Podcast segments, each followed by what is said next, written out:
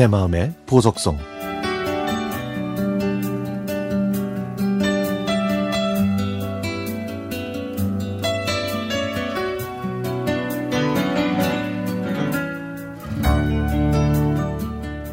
준아 오늘 별이 진짜 많네.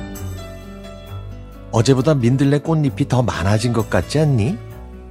벚꽃이 힘을 냈나 봐 날씨가 풀린 것 같아서 저녁을 먹고 아이와 산책을 했습니다. 한 시간 남짓 걷는 동안 아이는 미주알, 고주알 얘기를 하는데 대부분이 인터넷 영상에 대한 것이었죠. 그 영상을 모르는 제가 웃어줘야 할 타이밍을 놓치면 아이는 자기 이야기를 안 듣는다면서 토라지고 말았습니다. 그날도 아이는 여전히 영상 속의 인물을 흉내내면서 열변을 토하는데 저는 도통 마음에 들지 않았습니다. 제가 준아 미안한데 오늘은 그 얘기는 좀 쉬고 꽃들이 어제와 어떻게 달라졌는지 한번 볼까? 라고 하자 아이는 수긍하면서도 못내 서운한 눈치더라고요. 맞벌이라 아이한테 미안한 게 많아서 아이가 어떤 이야기를 하던 모두 다 들어주었지만 요즘에 하는 이야기 주제는 사실 좀 문제가 있어 보였습니다. 그저 누군가 망가지면 깔깔거리면서 좋아하고 출연자가 속아 넘어가는 몰래카메라 같은 것들에 열광하는 걸 보면 제 마음이 좀 안 좋았거든요.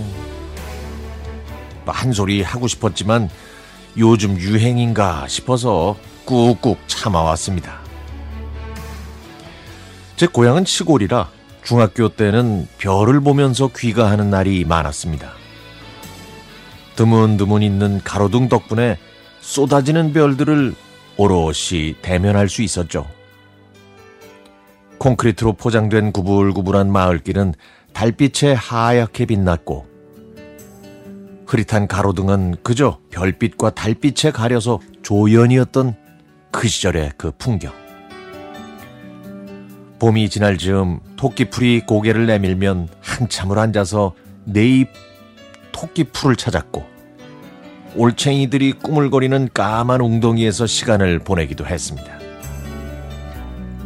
한여름에는 개구리 울음소리에 목소리를 한껏 올려서 대화해야 했고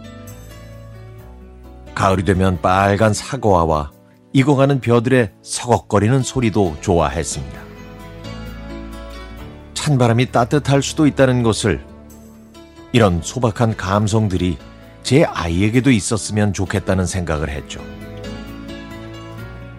나 때는 하는 말이 꼰대로 보이긴 하겠지만 영상의 홍수 속에서 아이가 눈과 귀로만 즐기는 감성이 아니라 20년, 30년이 지나도 기억 속에서 살아 숨쉬는 감성을 가졌으면 좋겠습니다.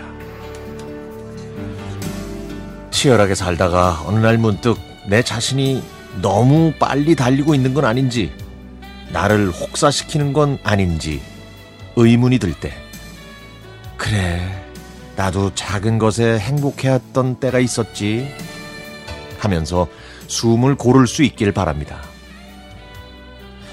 아이가 저에게 묻습니다. 엄마는 13살 때 뭐 했는지 기억나요? 아유, 그럼.